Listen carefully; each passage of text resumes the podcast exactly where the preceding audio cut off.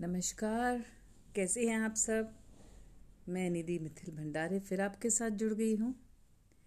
आज से हम एक नया सेगमेंट शुरू कर रहे हैं, एक कहानी का। ये जो कहानी है, ये सच्चाई पर आधारित है। तो और इसमें थोड़ा बहुत एक राइटर का इनपुट है, जो कि मैंने दिया है। इस कहानी का नाम है घूंघट। तो आज से आपको मैं सुनाऊँगी मेरी लिखी हुई एक कहानी घूंघट। चलिए फिर शुरू करते हैं। ये सन 1940 की बात है। अंग्रेज़ों का शासन था। हर हिंदुस्तानी के अंदर स्वतंत्रता की भूख थी। हर कोई अपने देश को आज़ाद देखना चाह रहा था। वहीं कहीं इस माहौल में बुलंदशहर में निर्मला देवी अपनी पहली संतान की राह देख रही थी। पति वीरेंद्र प्रताप सिंह उस वक्त बुलंदशहर के पास एक गाँव में अपनी किसानी देख रहे थे। निर्मला देवी के पास उनकी माँ थी।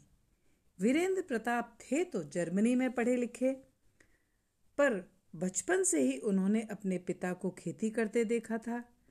इसलिए उनका रुझान खेती की तरफ़ ही रहता था।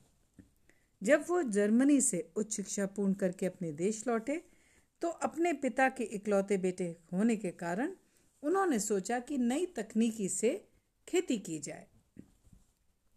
उनकी यह सोच देखकर उनके पिता उनसे बोले, बेटा, मैं चाहता हूँ, तू बड़ा अफसर बन, अच्छी नौकरी कर। वीरेंद्र प्रताप ने जब ये सुना तो उन्होंने ये कहकर डाल दिया, पिताजी, किसी दूसरे की नौकरी से तो अच्छा मैं अपनी ही ज़मीन पर खेती करूँ।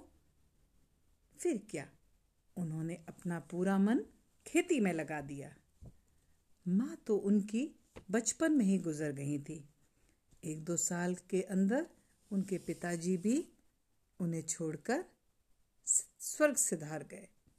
उसके बाद उनको ही सब कुछ देखना पड़ा। आखिर में वो दिन आ ही गया जिसका निर्मला देवी को बेसब्री से इंतज़ार था। पर उस दिन वीरेंद्र प्रताप सिंह गाँव में अपने काम में व्यस्त थे। निर्मला देवी को अस्पताल ले जाया गया और वीरेंद्र प्रताप को खबर भेजी गई कि पत, उनकी पत्नी को अस्पताल में दाखिल किया गया है।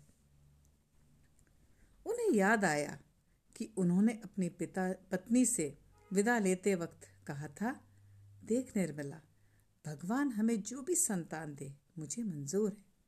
पर तहे दिल से मैं चाहता हूँ कि मेरी पहली संतान बिटिया ही हो। निर्मला देवी मुस्कुराकर बोली, आपके विचार सुनकर बहुत अच्छा लगा, क्योंकि आज के ज़माने में कुछ ही लोग ऐसा चाहते हैं, नहीं तो सभी को पुत्र की ही कामना होती है।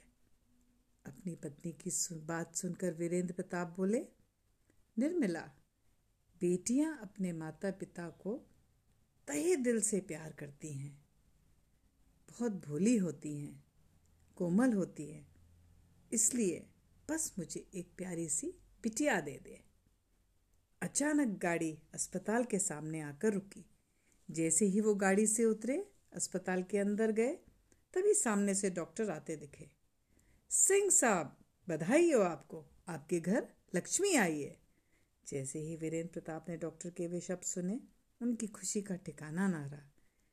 उन्होंने तुरंत डॉक्टर से पूछा, किस कमरे में है? कमरा नंबर आठ, डॉक्टर ने बताया। वीरेंद्र प्रताप उस शहर की जानी मानी हस्ती थे।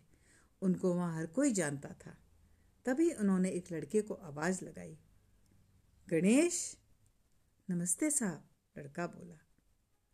अरे बेटा, ये पैसे ले और मिठाई ले आ। वीरेंद्र प्रताप अपनी जेब से पैसे निकालते हुए बोले, जी साहब। गणेश पैसे लेकर चला गया। आज बस इतना ही। कल आगे। धन्यवाद।